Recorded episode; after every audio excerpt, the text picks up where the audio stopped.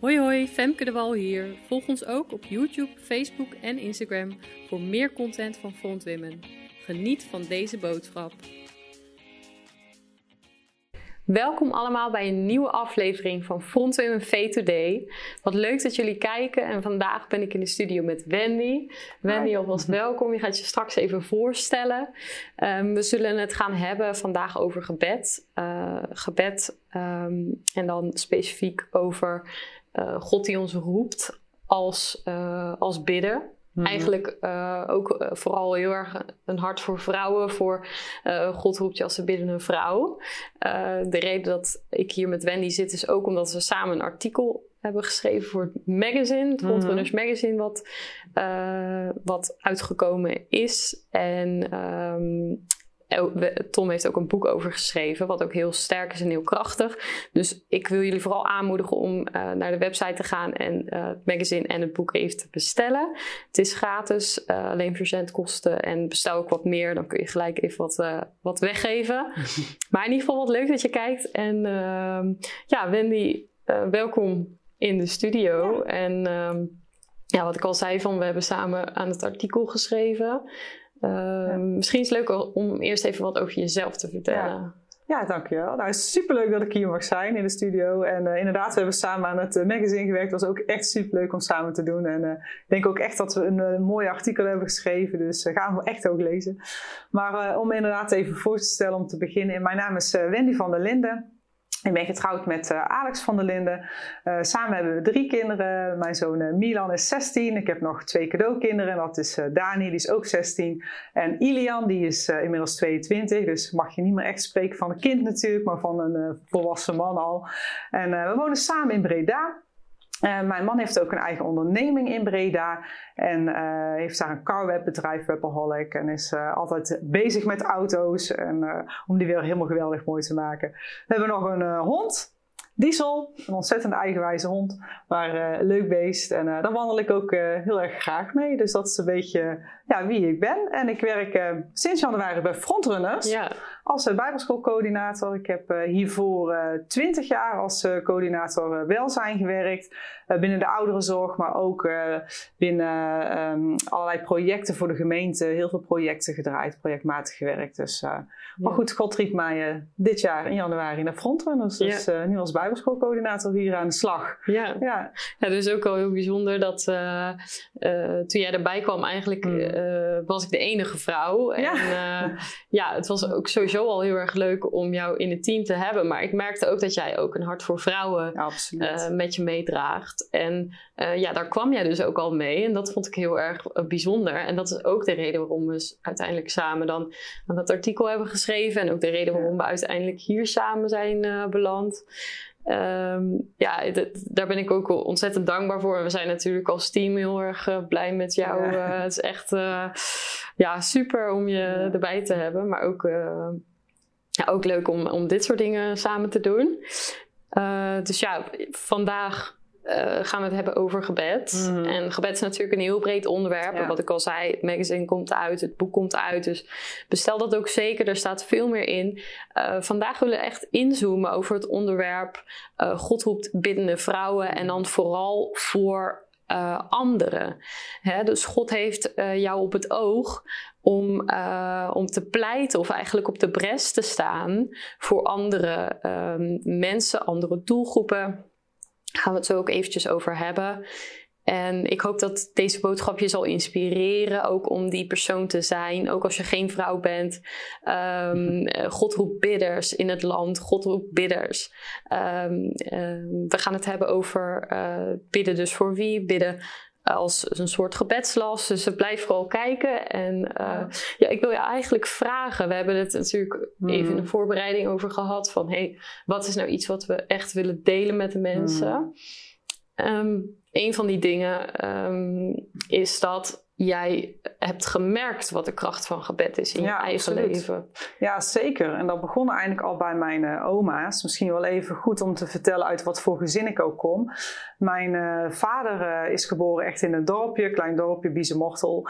En bij Udenhout in de buurt. En ehm, uit een katholiek gezin. vooral oma was zwaar katholiek en echt heel religieus ook. Maar ehm, ja, wel echt de hart op de mm. goede plek en echt vol van God. En mijn moeder was een stadsmeisje waar eigenlijk geloof helemaal niet zo'n rol speelde. En um, ja, wel een godsbesef was. Uh, natuurlijk ook uit Brabant. Dus ja, iedereen was katholiek ook in die tijd. En iedereen had wel echt een godsbesef. Maar verder werd er daar in het gezin eigenlijk weinig aan gedaan. En uh, ja, zo zijn mijn vader en moeder natuurlijk bij elkaar gekomen. En hebben er toen eigenlijk voor gekozen om ons um, in die zin vrij op te voeden. Dus um, wel met een godsbesef, maar we waren niet als kinderen gedoopt. Nou, dat was voor oma Verhoeven echt uh, heel erg zwaar. Want wij waren de eerste kleine kinderen die niet gedoopt werden. Dus ja, mijn vader en moeder weken daar ook een beetje van af. En um, ja, besloten gewoon om onszelf te laten kiezen en onszelf ooit de keuze te laten maken voor God, dan wel of niet. Maar toch in onze jeugd, ehm, vooral in onze kinderjaren, lazen ze wel bijbelverhaaltjes met ons. En uh, we, we, baden altijd onze vader. Dat was echt altijd standaard gebedje aan tafel voor het eten. En voor het slapen gaan werden er wel andere kleine gebedjes gebeden. Of misschien soms nog wel zo'n boekje. Maar ja, op die manier groeiden wij uh, op. En toch was bij mij al een heel groot godsbesef in mijn hart. Ook heel veel liefde had ik voor God. Dus als kind van vier kan me nog goed herinneren... dat ik uh, vaak op mijn schommeltje... Uh, in uh, ons kleine tuintje hadden we een schommeltje. En daar ging ik dan op zitten. En dan bad ik liedjes naar Jezus. Ik zong liedjes naar Jezus of ik ging bidden tot Jezus. Dus op een of andere manier was er toch al een zaadje geplant in mijn hart... Um, ja, door denk ik ook wel misschien wat mijn vader mee heeft gekregen, toch van zijn huis uit. Mijn moeder had misschien wat minder meegekregen, maar toch ook wel dat godsbesef. Dus ergens is er toch al een uh, zaadje geplant. En um, ja, hoe ook mijn oma op de bres heeft gestaan voor mij is wel een heel mooi voorbeeld. Dat, zij was gewoon uh, ja, een katholieke vrouw, maar wel altijd bezig met bidden ook. En ik werd op een gegeven moment, ik denk dat ik anderhalf, twee jaar was of zo, werd ik heel ziek. Ik had volgens mij hersenvliesontsteking. En mijn oma heeft toen heel de dag en nacht aan mijn bedje gezeten om voor mij te bidden. En ze stond gewoon in geloof van, je gaat gewoon beter worden. En dat gebeurde ook. De dag daarna was er niks met mama aan de hand. Dus dat is echt toen een wonder gebeurd. En dan denk ik, ja, dat heeft oma. Die stond gewoon op de bres voor mij, in gebed. Ja, terwijl ze dus eigenlijk niet eens, uh, zoals wij zeggen, de, de Heilige Geest ja. op die manier had. Of, uh, maar echt gewoon eigenlijk uh, waar we het over hadden van God zoekt jou, God zoekt mensen om voor anderen te bidden. Juist. Dan zie je eigenlijk dat jouw oma gewoon ook een kanaal is geweest op dat moment. Ja. En uh, wat eigenlijk zo bijzonder is, waar ik nu dan aan denk, is mhm. gewoon jouw, ja, jouw leven. Dat God die heeft daar iemand gevonden die die, die op de pres is gaan staan voor jouw leven. Zodat jij hier ook vandaag zit en getuigt. En ja, Absoluut. je leeft voor de glorie van God. Ja, en dat is wat gebed gewoon doet. Hè? Dat dat gewoon echt zo belangrijk is. Het is zo'n wapen ook inderdaad om te strijden. En uh, ja, dat is gewoon een heel mooi voorbeeld hoe mijn ene oma daar een hele mooie rol in heeft gespeeld. Maar mijn andere oma, dus ja, oma's zijn gewoon heel belangrijk.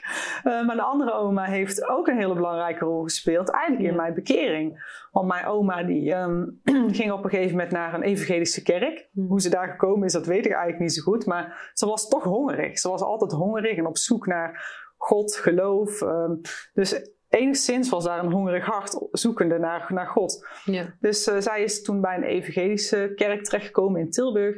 En um, ja, vol enthousiasme, en vuur kwamen ze daarvan terug en nodigde eigenlijk mijn zus en mij uit om mee naar de zondagschool te gaan.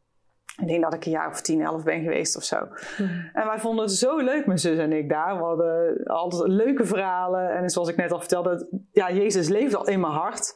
Ook al hadden we het misschien thuis niet zoveel over, maar hij zat al in mijn hart. Dus ja, die verhalen vond ik prachtig. Ik smulde er echt van, kon al die verhalen opeten. En ja, ik vond het geweldig. En mijn zus ook. En wij kwamen natuurlijk weer met ons enthousiasme weer thuis bij mijn ouders. En ja, die raakte daar dus ook weer door aangeraakt. Van hé, wat gebeurt er nou met onze kinderen? Ze zijn zo enthousiast in het geloof.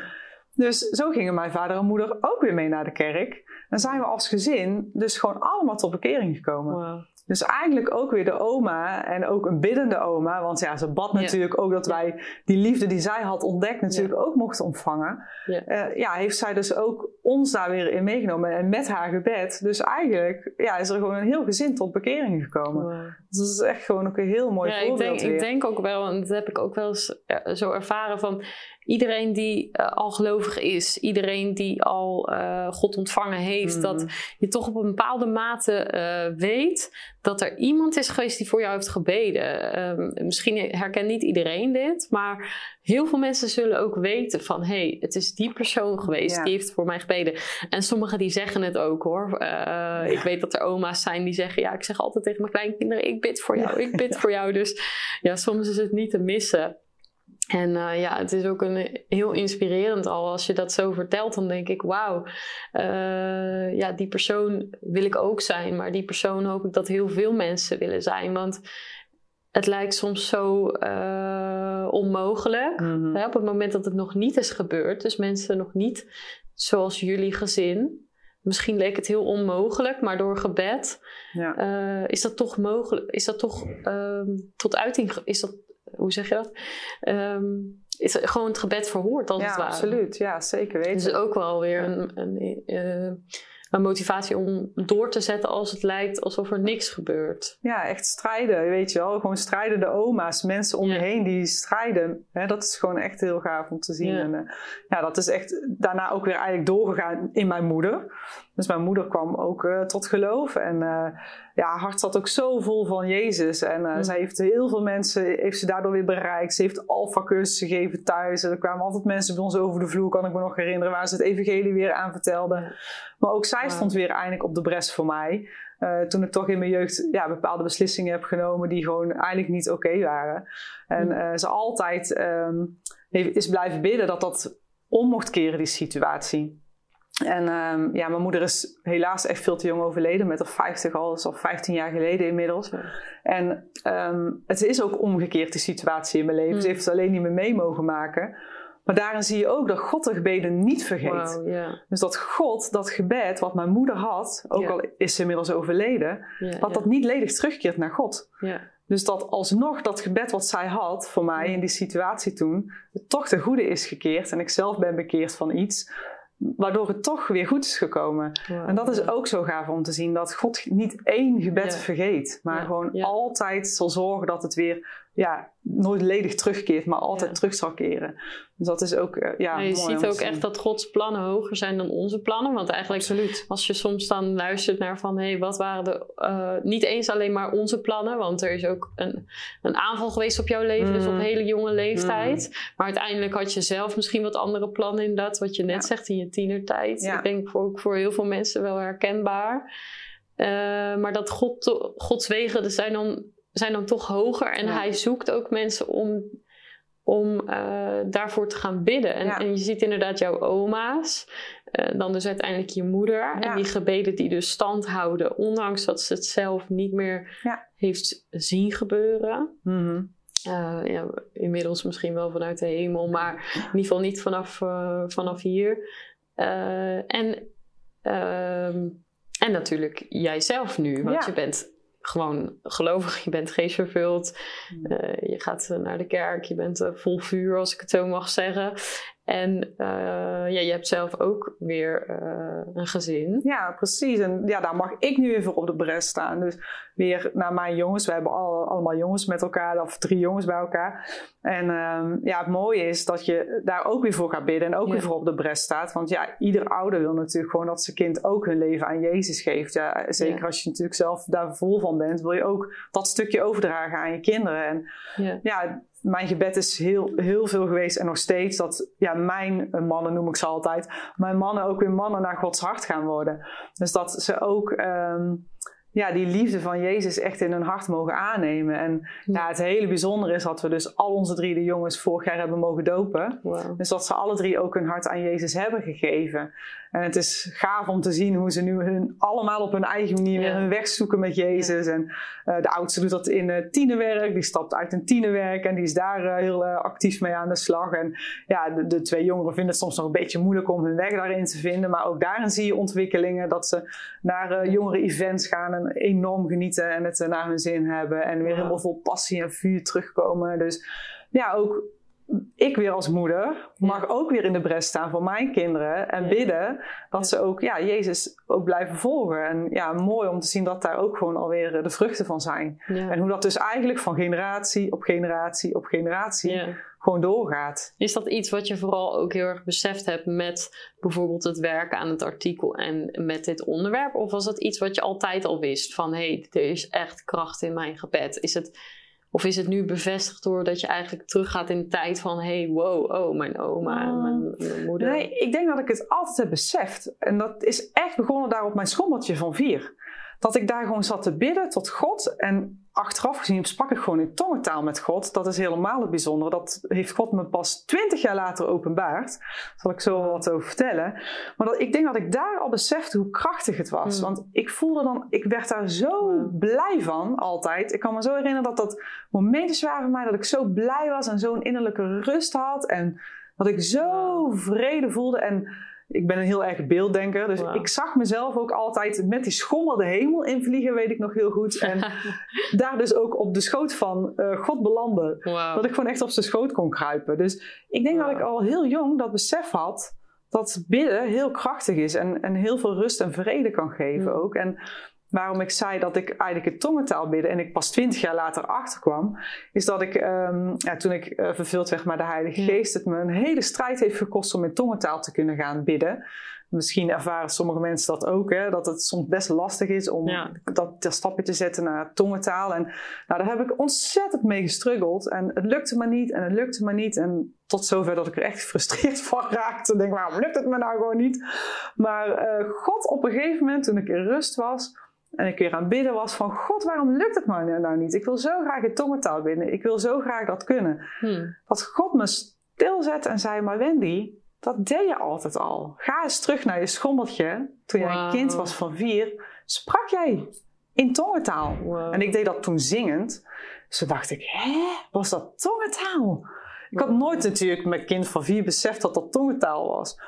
Dus God bepaalde mij daar weer bij. En toen ik dat besefte, dat ik dacht, hé, hey, ik heb het altijd al gedaan toen ik een kind was voor vier. Toen kwam het zo mijn mond uit. En toen begon ik weer te zingen. Ik vind het heerlijk om in tongentaal te zingen. Dat doe ik oh, liever dan praten, maar vooral zingen vind ik heerlijk. Dus en toen begon ik het te zingen mm. en toen kon ik het. Dus dat is, ja, dat ook die tongentaal en uh, dat bidden in tongentaal zat er dus blijkbaar als kind af aan. Dus al ergens in mijn hart in. Ja, dat is heel bijzonder. bijzonder. Ja. Ja, dat is, dat is zeker een bijzonder verhaal. En ook uh, inderdaad van dat, dat Gods plannen met jou dus uiteindelijk ook doorgang hebben gevonden. Maar ook uh, door anderen heen die om jou heen stonden en uh, voor jou baden.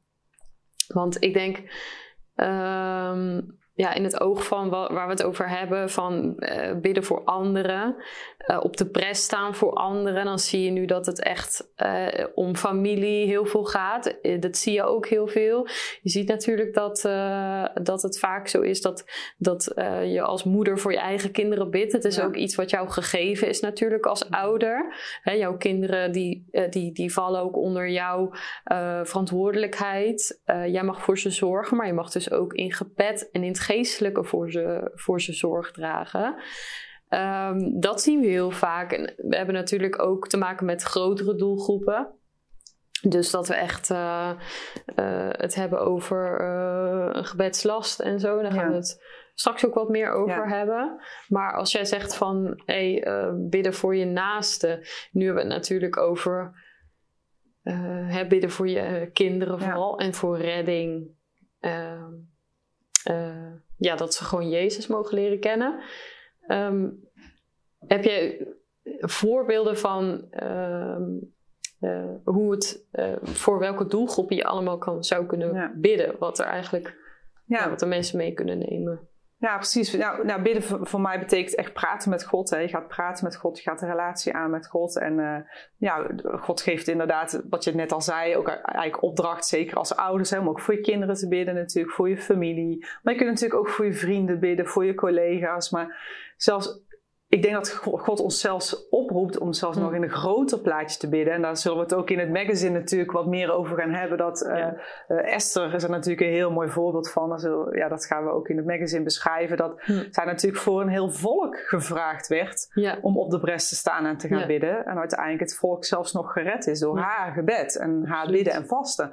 Dus eh, ja, natuurlijk, je kunt het heel dichtbij houden, mm. je gebed. Maar ik denk ook dat God vraagt om het in het grotere plaatje te trekken. Voor naties, zoals voor heel de wereld. Zeker ook met nu de dingen die in de wereld gebeuren. Nu met uh, het virus wat er is en allerlei toestanden. Daar kunnen we ook gewoon voor bidden. God, roept daar ook echt voor op. Om um, ja, daarvoor in de bres te staan en op te staan om voor te bidden. Ja, heb jij dan bijvoorbeeld voor jezelf zoiets van: uh, je hebt een lijstje wat je afwerkt. Ik weet dat sommige mensen dat prettig mhm. vinden. Hoe werkt dat bij jou? Ja. bij mij werkt dat niet zo op die manier. Um, dat kan wel. Ik, ik, moet wel zeggen, met de als ik ga bidden en vasten, dan doe ik het wel. Dan, Maar dan ga ik ook echt heel specifiek voor iets bidden. En dan maak ik wel een lijstje, om het zo maar te zeggen. Dan maak ik echt mijn gebedspunten. Maar anders doe ik dat eigenlijk niet zo. Um, ik denk dat mijn gebedsleven uit verschillende elementen bestaat. Um, het mooiste voorbeeld is denk ik om te kijken naar Jezus. Hoe deed Jezus het? Jezus heeft zijn discipelen ook leren bidden. Nou, ook door het Onze Vader natuurlijk. Nou, dat werd bij mij natuurlijk heel jong al wel uh, gedaan. Hè? We gingen samen altijd voor het eten het Onze Vader bidden. Dus ja, dat gebed ken ik natuurlijk wel. Dus dat, dat, is ook mooi dat mijn ouders dat hebben doorgegeven. Want Jezus leerde dat ook echt aan zijn discipelen natuurlijk. Om het Onze Vader te bidden. Dus dat is natuurlijk heel mooi. Maar wat Jezus ook deed, is zichzelf heel vaak even terugtrekken. Ja. dat deed hij, uh, we gingen even naar een berg. Dat was vaak voor belangrijke dingen, voordat hij eigenlijk de woestijn ingeleid werd. En uh, um, ook um, door de duivel natuurlijk um, werd aangevallen, of in ieder geval beproefd, bezocht werd. En dat deed hij ook toen hij de discipelen weer uitkoos. Ja. bij de massavermenigvuldiging van het voedsel, van de vijf broden en twee vissen. toen ging hij ook eventjes apart en ging hij ervoor bidden. En ook natuurlijk toen ze de laatste uren daar waren. Dat hij echt uh, ook zo, zijn hart zo bezwaard werd dat hij zich ook terugtrok en echt naar de vader ging. Ja. Dus ik denk dat we daar heel veel van kunnen leren. En ja, dat is ook dus wat ik zelf doe in mijn gebedstijd. Om mezelf zoveel mogelijk ook in alle rust te krijgen en te brengen. En dat is bij mij soms in de auto. Gewoon heel praktisch in de auto, want daar heb ik rust. Geen kinderen omheen. Dus dan heb ik rust in de auto. Maar ook als ik bijvoorbeeld met een hond wandel, lekker in de natuur. Dat is voor mij ook echt een momentje waarvan ik denk: oh, hier heb ik rust. Hier kan ik echt naar Jezus toe. En als de kinderen niet thuis zijn, ook gewoon natuurlijk thuis. En uh, ja, dus dat is denk ik een heel goed voorbeeld van hoe Jezus het deed en hoe we daarin ook kunnen volgen. Om ja, echt je rustmomenten te pakken. En uh, ook echt aan de voeten van God te gaan zitten. Ja. Het kan ook in worship en aanbidding. Heerlijk vind ik het. Gewoon thuis, als ik thuis ben. Ja, uh, zeker. Worship op te zetten. Nou, ik denk dat jij ook echt uh, degene bent ook van de worship gebed. Heerlijk. En ja. gewoon worship muziek opzetten en God aanbidden. Um, vaak doe ik dan inderdaad, wat ik net al vertelde, in tongentaal zingen. Vind ze echt zo fijn. En ja, dan voel je gewoon Gods liefde en kracht gewoon in je stromen. Dus dat zijn uh, momenten. Ja, bijzonder wat je noemt ook inderdaad van, je zegt we moeten kijken naar Jezus. Nou, dat is natuurlijk eigenlijk het belangrijkste. Jezus die heeft het voorbeeld gegeven. Ja hij zegt ook van wees navolgers van mij. Dus we moeten hem ook volgen uh, in zijn voetsporen. Of wij mogen hem volgen in zijn voetsporen. Mm. Maar het is ook heel inspirerend inderdaad om te zien van... hé, hey, Jezus die had die tijd ook echt nodig. wat ik wel heel grappig vind, is ik moest eventjes denken aan wat je net vertelde over dat in tongen bidden. Ja. Dat... Um, uh, je zei van uh, ja, en ik was allemaal aan het bidden en zo. En toen was ik even in de rust gegaan. Ja en eventjes gaan bidden of zo, uh, zoiets zijn. Ja, precies. En toen dacht ik van, uh, wauw, ja, dat is eigenlijk dat terugtrekken wat zoveel kracht heeft. Ja. Ik, ik kan van mijn eigen leven, weet ik, momenten dat ik voor grote keuzes stond. Mm. Um, en dat ik echt een antwoord nodig had. En eigenlijk echt als een soort kip zonder kop rondrende. Ja, en dan uiteindelijk uh, wist ik moet nu gaan zitten en ik moet de tijd nemen even. Dus ik op een stoel zitten en gewoon en zeggen: Oké, Heer, wat moet ik doen? En eigenlijk in die rust komen altijd wel antwoorden. Ja, prachtig. ja, we hebben natuurlijk ook video's over Gods stem verstaan. Dus luister die vooral ook als je daar vragen over hebt. Maar het is eigenlijk dan zo'n zo'n stille stem in je binnenste, die ook eigenlijk niet hoorbaar is als je rondrent als een ja, absoluut. kip zonder kop. Ja, nou ja, ik denk dat je het echt perfect samen hebt gevat, gewoon hoe het, uh, hoe het werkt. En ja, een andere manier voor mij ook met uh, bidden, dat zijn uh, mijn spoedgebedjes, zo noem ik ze altijd. Um, ja, echt als je zoiets hebt van, uh, oh, ik zit in een bepaalde situatie en ik weet het even niet meer zo goed. Dat ik me even terug kan trekken in een moeilijke vergadering of zo. Dat ik denk, oh, ik moet hier even wijsheid voor hebben. Dan, uh, dan ren ik soms naar de wc dan ga ik daar even zitten. En dan uh, bid ik echt even spoedgebedje, zo noem ik het dan altijd, naar God. Van, ja, God, help me echt hierin. Ik heb gewoon uw wijsheid nodig. En in Jacobus 1 vers 5 staat het ook dat je echt om wijsheid mag vragen en tot God mag bidden. En het mm. God je ook zal geven. Dat vind ik ook zo'n bemoediging. Dat als je het zelf even niet meer ziet zitten of het zelf even niet meer weet, dat uh, God daar gewoon is om je te helpen. Maar ja, ook wel belangrijk is denk ik dat je uh, gebedsleven niet bestaat uit spoedgebedjes of EHBO-gebedjes. Want ja, dat werkt gewoon niet. Dan val je van de ene um, ja, vraag naar de andere. En dan zul je uiteindelijk Gods stem ook heel lastig gaan verstaan. Ja, en dan is het eigenlijk dat rondrennen als kip zonder kop. Ja, juist dan ga je echt zien dat je dingen van God gaat missen. Want ik denk wel dat het goed is om te weten van God is altijd daar uh, voor ons. Hij is eigenlijk altijd beschikbaar. Alleen uh, wij uh, moeten naar hem naderen. En de Bijbel zegt ook naderen tot God en hij zal tot jou naderen. En inderdaad, wat jij net noemt, van uh, er, er, is wijsheid als je het hem vraagt. Dus ook als dat tussendoor is. Er is helemaal niet in de Bijbel een tekst die ons vertelt dat het niet kort mag zijn. Maar de Bijbel die laat ook wel heel erg zien, en dat haalde jij net ook al aan, van het moeten niet alleen maar korte gebedjes zijn. Het verlangen van, oh... Hmm ik wil dat uw tegenwoordigheid altijd met mij meegaat. Weet je wel? Dat in psalmen uh, teksten daarover staan. En je ziet gewoon dat, dat hart van aanbidding, dat hart van uh, God leren kennen. En we gaan nog een tweede deel opnemen. Mm. In het tweede deel zullen we het ook meer hebben over, over eh, God die, die ons hoort. God die, hè, nu hebben we het ook vooral over op de bres staan en voor anderen bidden. Maar het is wel goed dat als we voor anderen willen bidden, dat we de tijd nemen. En ik denk. Um, uh, dat moet geen vereiste zijn, maar een verlangen. Juist. Uh, om beschikbaar te zijn voor God. Dus in de zin van, God kan je ook gebruiken, inderdaad, tussendoor. En dat mhm. is juist ook heel krachtig. Want als je alleen maar beschikbaar bent tussen een bepaalde tijdsblok voor God. En je zegt, Heer, dan ben ik beschikbaar en de rest van de dag niet. Dan heb je ook, een, uh, dan heb je ook veel gemiste kansen. Want soms is er dus daar gaan we het zo over hebben, een bepaalde urgentie om te bidden voor iets. Of er gebeurt op dat moment iets, misschien aan de andere kant van de wereld, misschien ja, uh, waar God jou dan een gebedslast voor geeft of God jou voor oproept om te bidden. Um, nog even praktisch, want je hebt genoemd van hey, ik bid ook tussendoor. En uh, als ik aan het wandelen ben, als ik in de auto zit, ik denk ook heel herkenbaar voor, voor veel uh, mensen en ook vooral misschien wel voor veel vrouwen. Ja. Want uh, ja, vrouwen, um, um, dan even specifiek moeders, uh, ja, die, die worden wel veel afgeleid over het algemeen gedurende de dag. Als ze gewoon met hun kinderen zijn in ieder geval. Um, dan moet je alsnog natuurlijk voor jezelf ook die momenten uh, mag je ook gewoon nemen. Mm. Maar die momenten die rust geven, zoals in de auto zitten of onderweg zijn, uh, uh, of zelfs op het toilet, ja. die, die, die, kunnen, die kunnen best wel ja, kostbaar zijn ja. en, en ook heel mooi om dat te hebben. Je haalde ook even aan, aanbidding. Mm. Dat, dat vind ik ook wel heel erg mooi, want ik heb ik heb gehoord ook van echt uh, mannen en vrouwen van God dat ze zeggen van uh, als ik terug mocht gaan in de tijd, dan zou ik um, wat ik dan anders zou doen, is ik zou veel meer worship muziek aanzetten. En veel meer, uh, nog meer de hemelse realiteit ja. daardoor uh, gaan zien. En uh, er zijn veel mensen die ja, ons zijn voorgegaan, die de kracht hebben gezien van muziek. En we zien natuurlijk ook al in de Bijbel dat muziek een onderdeel was van aanbidding, van gebed naar God. Um, uh, kom mijn uh, poorten binnen met dankzegging, zegt ja. de Bijbel, in mijn hof met lof. Uh, ik gebruik die tekst overigens heel vaak om tot God te komen. ook als ik voor anderen ga bidden. Um, ik kom zijn poorten binnen met dankzegging. Dus dat is voor mij de, de, de eerste dingen die ik vaak zeg. Heer, dank u wel voor die persoon. Heer, dank u wel dat u diegene uh, op het oog heeft. Dank u wel voor uw goedheid over hen. Dank u dat u ons belooft. U zal ons nooit verlaten, nog vergeten.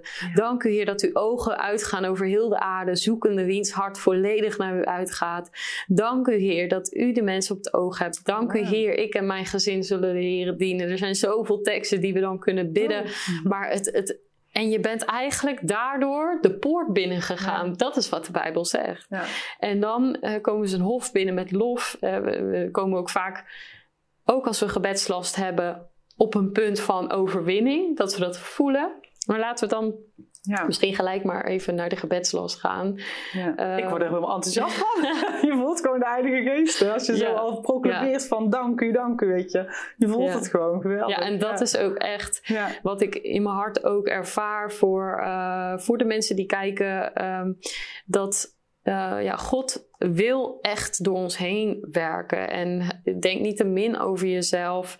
Uh, neem die tijd om gewoon de muziek aan te zetten en God te gaan danken. En, en je gaat wonderen zien gebeuren in je omgeving. En, en, en dit soort verhalen. Jij bent een wonder op, op, op zichzelf. Dat je hier mhm. zit, dat je, dat je leeft, dat je, dat je God dient. En dat is ook een vrucht ook van de gebeden van, van die vrouwen. die, absoluut ja, die voor jou hebben gebeden. Maar gebedslas, eh, je hebt daar ook uh, dingen in meegemaakt. Of je, ja. Eh, laten we daarmee beginnen en dan kunnen we daarna wat meer toelichten. Ja, absoluut. Soms legt God gewoon echt een gebedslast op je hart. En um, ja, om daar gewoon maar gewoon een voorbeeld van te geven. Want wat denk je anders van wat is een gebedslast? Is het dan een last die ik met me mee moet dragen? Nee, zo is het niet. Maar hm. de Heilige Geest bepaalt je dan gewoon bij iets om echt specifiek op dat moment direct gewoon voor te gaan bidden.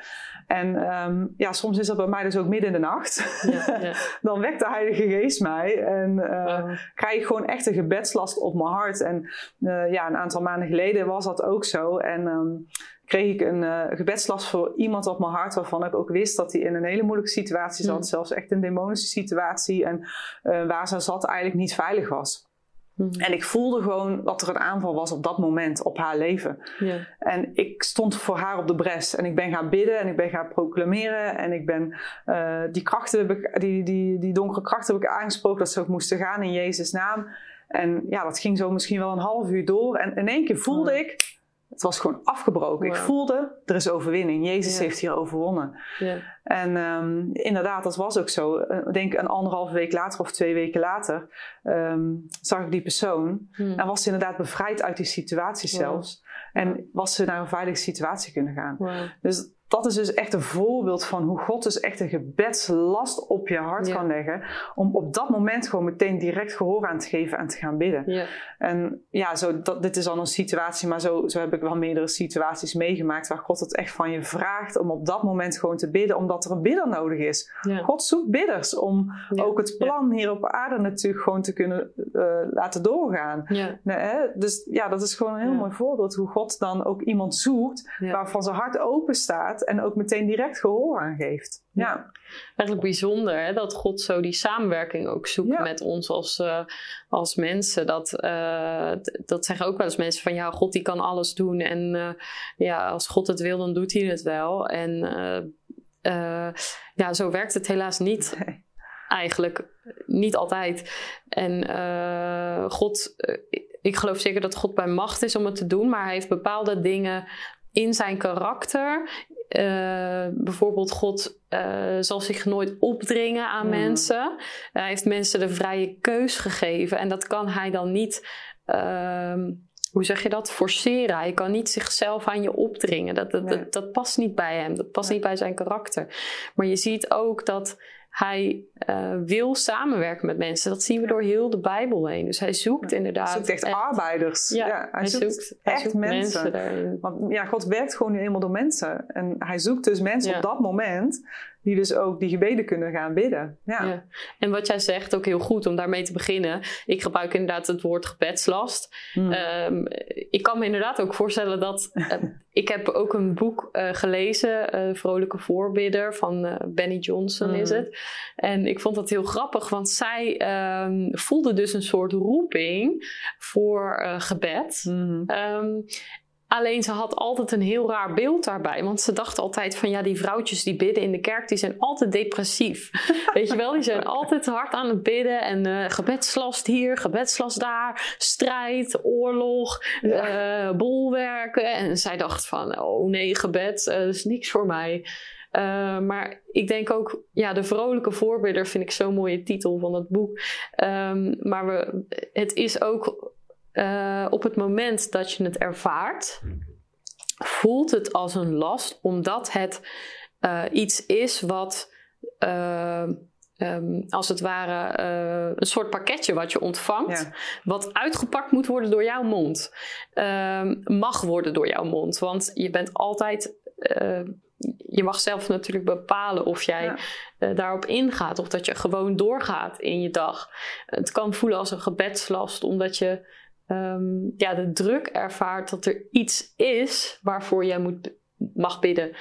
En ik denk dat jij het ook zo hebt ervaren. Dat op het moment dat jij dat hebt gedaan, als het ware dat cadeautje hebt uitgepakt door jouw mond heen. En dat pakketje hebt afgeleverd, als het ware. Want dat is het meer. We leveren het af uh, ja. in het geestelijke.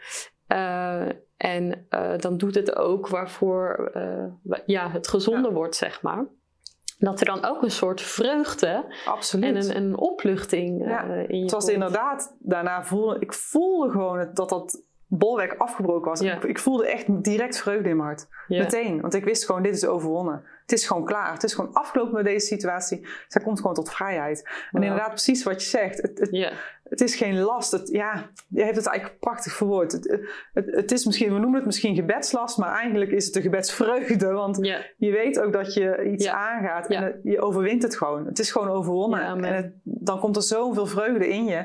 Ja, en zeker als je dan nog eens anderhalve week later gewoon ook de getuigenis hebt, hier echt in het wereldse. Dat het dus inderdaad gewoon, op, op- ik wist ook precies op welk moment het gewoon dat bolwerk neer was gehaald. Want ja. God zocht iemand om dat te doen, dat was dan in dit geval ik. Maar ja, de overwinning was daar ook gewoon in de Mm. natuurlijke. Ze was gewoon veilig, ze was uit die situatie kunnen komen en ze was gewoon veilig. Dus ja, dat is gewoon ja, Ja. prachtig. En dan, ja, daar loopt je hart gewoon over van dankbaarheid. ja. En dan ga je weer met je dankbaarheid naar God. En vaak doe ik dan, dan weer een worship en ga ik hem groot maken en hem danken voor alles wat er is gebeurd. Ja. Ja.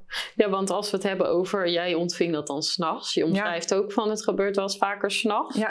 Nou moet ik zeggen, voor mezelf heb ik dat niet echt nog meegemaakt. Eh, maar het kan dus wel, want eh, dat is ook het gebed. eh, wil ik straks even met jullie samen bidden, maar dat je wel beschikbaar bent. Mhm. Eh, dat wil ik echt eh, met, eh, met eh, ja, op, eigenlijk op één zetten als, als, als je uit deze video ehm, iets wil halen, is dat je na deze video geïnspireerd bent ook om beschikbaar te zijn. Ja. Dat je ook zegt van, hé hey, heer, oké, gebruik mij. Er zijn mensen in de wereld in nood. Er zijn mensen in mijn, in mijn familie met, in nood.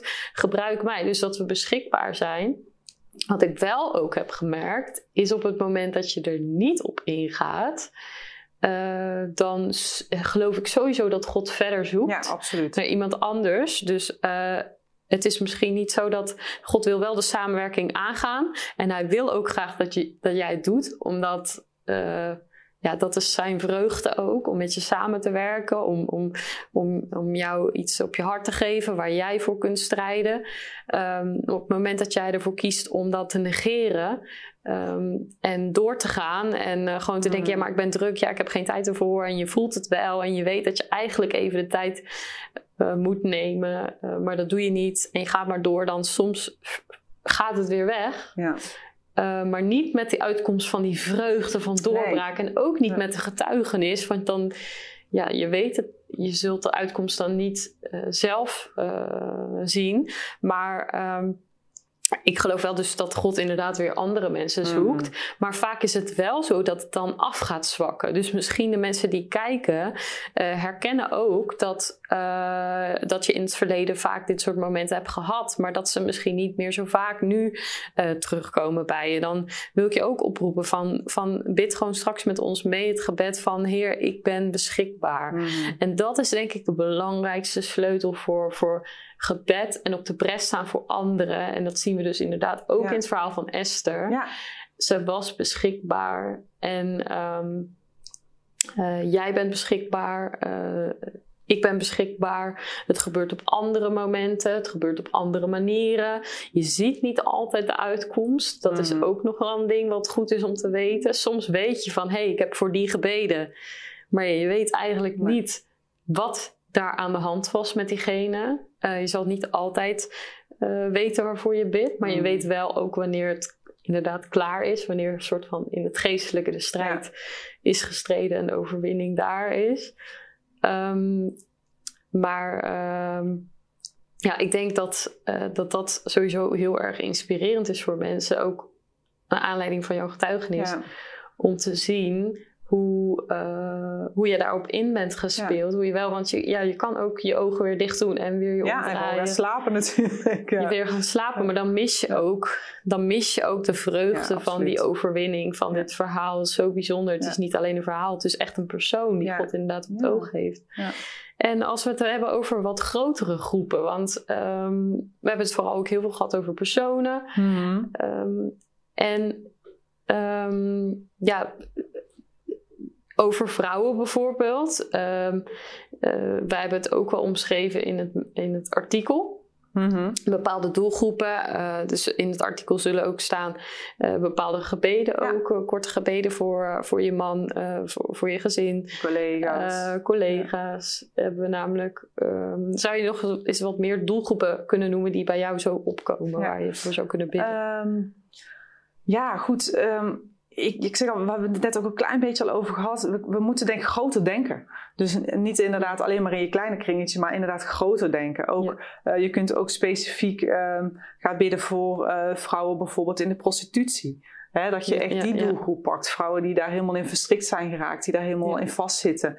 Ehm, eh, vrouwen of mannen maakt natuurlijk niet zo uit, maar die ehm, verslaafd zijn. Hoe groot Hm. is de verslavingsproblematiek wel niet in Nederland? Dus dat je dat echt heel erg op je hart krijgt. Dat je echt voelt dat je daarvoor moet gaan bidden. Dat eh, God je er echt toe roept van eh, ga daar nou eens voor bidden. Want het is zo'n groot probleem hier in Ja. Nederland voor alle, alle verslaafde mensen. Dat ze er vrij van mogen komen. ja, ja. Dus denk ook echt gewoon in categorieën of in doelgroepen inderdaad. eh, voor de jeugd. De jeugd heeft God zo hard nodig. Het is zo'n doelgroep die eh, zoekende is. En ook vaak Mm. echt gewoon openstaan voor, eh, voor God. Maar het vaak ook Ja. op hele verkeerde eh, wegen zoeken in spiritualiteit. Of, of daar dan juist weer helemaal verstrikt in raken. Ja. Dus zoek het ook in, in bid voor de jeugd. Bid Ja. gewoon voor die Amen. doelgroep. Het is zo'n groep die God zo hard, hard nodig heeft. Dus ja, dat. Denk, dat is ook echt denk ik een groep die we niet moeten vergeten. Voor de ouderen. Ik heb natuurlijk lang in de ouderenzorg gewerkt, maar ook voor de ouderen. Eh, ja, ze zijn vaak in de laatste levensfase van het leven natuurlijk. En eh, ja, kennen ze God eigenlijk wel? Weten ze waar ze naartoe gaan? Zijn ze misschien bang om te sterven? Of bid ook voor die doelgroep. Hè? Er is Ja. veel eenzaamheid onder de ouderen. Bid, bid voor dat ze toch liefdevolle mensen om hen heen krijgen. Dus ja, dat zijn zo een paar groepen die me eigenlijk zo nu te binnen schieten. Die we ja, ook echt in onze gebeden Ja. gewoon mee kunnen nemen. Ja. Ja, waar ik dan ook wel op door wil pakken. Want ik vind het mooi dat je even een brede doelgroep Ja. schetst. Dus dat, dat was natuurlijk ook eh, wat mooi is voor de mensen om een beetje te denken van... oh, hé, hey, ik dacht dat dat heel normaal was. Dat ik daar echt een hart voor Mhm. voelde. Want dat is ook nog wel iets heel specifieks. Het kan zijn dat God jou een hart voor een doelgroep Ja, geeft... juist, die ja. een ander eigenlijk helemaal niet zo heeft. En eh, daar wil ik jullie ook in aanmoedigen. Ga bij jezelf te raden. Wat is het hart wat God me heeft gegeven? En daar is dus echt een soort, eh, als het ware, iets wat geboren mag worden. Iets wat door jouw mond uiting mag vinden in het geestelijke. En ook echt zijn werk ehm, zal doen waar, waartoe het gesproken is. Ja, ja God En- geeft het echt op je hart wat je zegt. Ja, echt. God geeft gewoon die, Ja, dat on, die, die mensen of dat onderwerp waar je voor je kan Ja. dat geeft het echt in je hart. Ja, en, en voor mij dan persoonlijk, en dat vind ik dan mooi om aan te halen, omdat het echt bij mij leeft, is eh, als je kijkt naar bijvoorbeeld hoeveel. eh, ehm, we hebben het heel erg over op de bres staan. Eh, als je het hebt over ongeboren kinderen. Als je ziet ehm, hoeveel ongeboren kinderen in de buik van de moeder geen stem hebben Ja. eigenlijk. Mhm. En wij daar een stem voor mogen vormen. En ik merk ook in het land zijn er vrouwen aan het opstaan. En uh, er zijn ook mannen aan het opstaan. Ik zie het overal om me heen gebeuren. Die zich hard maken in gebed. Want in de, in de Bijbel staat: we strijden niet tegen vlees en bloed, maar tegen overheden en machten. En dat is wat we aan het doen zijn. Want we, zijn, we vormen een leger van bidders. En we mhm. vormen een leger om ook echt uh, effect te gaan zien. En wat we natuurlijk willen op het gebied van, uh, van ongeboren kinderen, is dat ongeboren kinderen die zijn bedoeld, die zijn bestemd, die zijn er voor een reden. Mhm. En ja, het raakt mij echt heel erg. En dan, daardoor merk ik ook dat dat weer iets is waar ik voor mag bidden. Dat, dat die kinderen soms, doordat de moeder het recht heeft om daarover te beslissen, uh, ja, komt te overlijden. En mm. uh, ik denk dat dat, dat is. Um, dat is iets, dat, ja, daar, daar helpt mijn hart voor. Maar ik geloof dat er heel veel mensen zijn die dit aan zal spreken. En die ook zeggen van, hé, hey, dat is eigenlijk iets dat leeft bij mij. Maar soms schuif ik het een beetje weg. Uh, stop met het wegschuiven. Die kinderen hebben jou nodig. En dat is eventjes gewoon een oproepje tussendoor. Uh, dat uh, die hebben niet eens een stem. Ze kunnen niet voor zichzelf bidden. Hmm. En vaak zal de, de, moeder dat ook niet doen, omdat die moeder dus waarschijnlijk uh, niet gelovig is of in een situa onmogelijke situatie staat. Meestal, uh, ja, een merendeel zal ook niet christelijk zijn, die voor de keus staat hmm. om, om het kind wel of niet te houden. En ik denk dat het belangrijk is dat wij die stem zijn voor, voor die doelgroep. Uh, maar ook inderdaad wat je zegt, gebroken vrouwen. Er gebeurt nog zoveel in de wereld waar we voor kunnen bidden. En uh, zie dat ook niet als een onmogelijkheid. Want uh, God heeft ook gezegd dat hij de overwinning al behaald heeft. En dat heeft hij gedaan aan het kruis. Dus wij kunnen daarover, wij kunnen daarin gaan staan. Ja. in die overwinning. En ja, daar geloof ik ook echt heel sterk in. Ja, ik vond het mooi wat je net zei. God zoekt echt dat leger. En het is een hele tijd geleden, toen was ik ook aan bidden en vasten. En toen liep ik bij ons een beetje achter in het natuurgebied ben vrij snel uh, bij ons lekker in het natuurgebied. En uh, ik was uh, daar aan het wandelen. En ehm, die vroeg God ook echt van... God, geef me een beeld. Geef me gewoon een beeld. Het was in mijn bidden en vaste tijd. En ja. ik hoorde van achter mij vandaan een, ehm, allemaal voetstappen komen. En dat werd steeds luider. En het werd echt in één pas. Dus het, het, het, het klonk dus als een leger. En toen, toen zag ik ook wat God bedoelde van... Ik zoek dat leger. Ik zoek inderdaad dat leger die in mm. dezelfde pas, op dezelfde maat, in hetzelfde wow. tempo loopt. Wow. En mij aanbidt sowieso maar ook inderdaad gaat strijden. Gaat strijden voor de dingen in de wereld, of inderdaad specifieke doelgroepen of mensen of wat dan ook. Maar God zoekt echt dat leger. Ja. Want zonder dat leger kan hij niks. Kan hij hier gewoon niks beginnen op de wereld. Hij heeft ons gewoon zo hard nodig. En ook heel mooi wat je zei, voel je niet te min. Als het gewoon op je hart ligt om voor mensen te bidden, voel je niet te min en denk niet van, ah, nee, ja, goed, dat, is, dat, hoeft, dat kan ik niet of dat niet, hoort helemaal niet bij mij. Nee, God heeft het echt in je hart gezaaid. God heeft het niet voor niks dat zaadje in je hart gezaaid, omdat die, daar woorden aan te geven. Ja, ja. Nou, een mooi voorbeeld ook van de ongeboren kindjes die geen stem hebben, de woorden er niet voor hebben, maar wij wel. Wij mogen wel opkomen daarvoor. Wij mogen daar wel woorden aan gaan geven. Ja, heel mooi. Ja, en ook nog een ding uh, wat in de voorbereiding naar voren kwam. Wacht niet op de ideale omstandigheden. die komen nooit. Uh, dat heb ik ook zelf heel vaak ervaren. Dan dacht ik, oh ja, ik moet echt nog even de tijd nemen om daarvoor te gaan bidden. En dan, uh, ja, ik moet echt nog even een keer, ja, ja. En als iemand dan er iets over zou vragen, dan zou ik denken van, oh ja, ja, ik moet echt nog even een keer gaan zitten ervoor.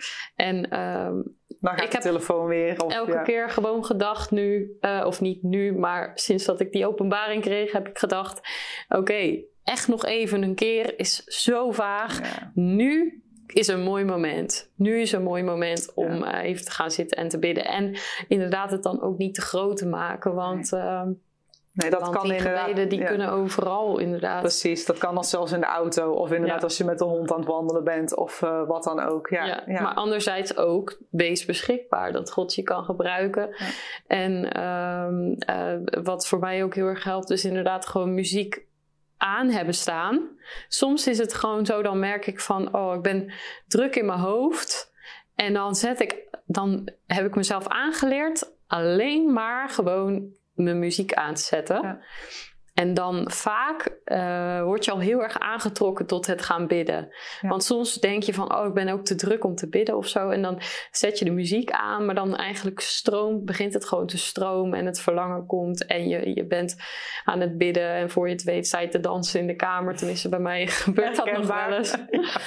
heel herkenbaar, ja. Ja, ik zou graag uh, een moment willen nemen om, uh, om voor de mensen thuis te bidden. Um, misschien wil jij me daarna op opvolgen in gebed. Dus dat we het eigenlijk samen bidden voor de mensen. Um, ja, laten we dat doen. Dank u, Vader. Dank u, Heer, voor uw goedheid, Heer. Uh, voor de mensen thuis. Uh, voor de mensen die kijken. En ook zelfs in het verlengde daarvan, de mensen die niet kijken, maar die geraakt gaan worden door de gebeden van de mensen die kijken. Heer, dat er een verlangen in ons hart is ontstaan, door deze video ook, maar door gewoon uw woord, door wie u bent, om uh, een deel te worden van uw leger. En Heer, ik bid zo uh, dat, dat uh, mensen zich aan zullen sluiten bij dat leger. En uh, als je dat ook wil, dan wil ik je vragen om me na te bidden. Dank u, Heer, dat ik deel mag zijn van uw leger. En dat we samen de wereld ingaan. Dank u, Heer, dat u mij leidt. En dat ik uit mag bidden wat u door mij heen teweeg wil brengen. Dank u, Vader. Dank u, Heer. Ik wil zo zeggen, Heer, we willen beschikbaar zijn voor u, Vader. We willen een leger vormen en bidden voor de mensen die dat zelf niet kunnen, doordat ze bijvoorbeeld u nog niet geloven of dingen nog niet zo inzien. Heer, dat we op mogen staan in gebed. Halleluja. Ja, vader, dank u wel, Heer, dat u uw leger opricht, Heer. Echt krachtige vrouwen in gebed die op willen staan. En ook mannen die opstaan en zich toevoegen aan het leger dat u zoekt. En alle gebedslasten die u in harten legt van mensen, dat ze ze niet gaan zien, inderdaad letterlijk als last, maar echt om te gaan uitbidden hmm. en om echt in uit te gaan stappen. Heer, dank u wel dat u uh, dat uh, zo werkt en dat u echt arbeiders zoekt. Dat u hmm. arbeiders zoekt om hier de woorden te gaan geven aan wat in de hemel is. U wil hier wat ook in de hemel is. En uh, ja, laten we een stem vormen voor al die dingen waar u een stem aan wil geven, Heer. En uh, ik dank u dat u um, zo'n liefdevolle vader bent en dat u um, altijd beschikbaar bent, dat u er altijd bent als u aanroepen. We hoeven uw naam maar te roepen en mm. u bent er al. U wil relatie met ons, u wil uh, echt heel dicht bij ons zijn. En daar dank ik u voor, dat u geen God bent van veraf, maar van heel dichtbij, persoonlijk in een relatie vormend met ons. Oh vader, dank u wel in Jezus' naam. Amen. Amen. En als je dan uh, de mensen nog iets mee mag geven of zegt van hé, hey, dit is echt uh, iets, daar wil ik ze mee aanmoedigen nog. Ja. Ja, wacht niet. En inderdaad, wacht niet op het geschikte moment om te gaan bidden. God is er gewoon altijd en hij is daar. Wij moeten beschikbaar zijn. Dat is vaak veel meer het probleem. Dus uh, stap gewoon uit en um, ja, ga gewoon uitbidden wat God je in je hart geeft. Ga hem danken, ga hem worshipen, ga hem gewoon aanbidden. En um, ja, ga echt een relatie met hem aan. Want het zal jezelf veranderen. Het zal jezelf enorm veel rust en vrede ook gaan geven. Als je echt tijd neemt, om te bidden en uh, gebedsleven met hem uh, op te bouwen. Amen. Wauw. Ja, ik ben, uh, ben heel erg enthousiast over dit onderwerp. En ik denk ook wel dat, dat jij dat ervaart, maar dat de mensen dat ook ervaren. En ik, ik, merk het ook aan jou. Dat is ook echt iets, uh, dat, dat, dat, leger, dat, je voelt dat soort van die uitnodiging die ligt op de deurmat. De uitnodiging die ligt klaar en die staat voor jou te wachten om in te stappen in dat leger. En... Um, ik ben heel erg dankbaar dat je erbij uh, bij wilde zijn en uh, dat je je verhalen hebt verteld. Uh, heel inspirerend. Hmm. En um, ja, wat ik al zei, er komt het deel 2 aan. Dus kijk die vooral ook. Dat gaat meer over dat God je hoort in gebed. Dus meer de relatie met God in gebed.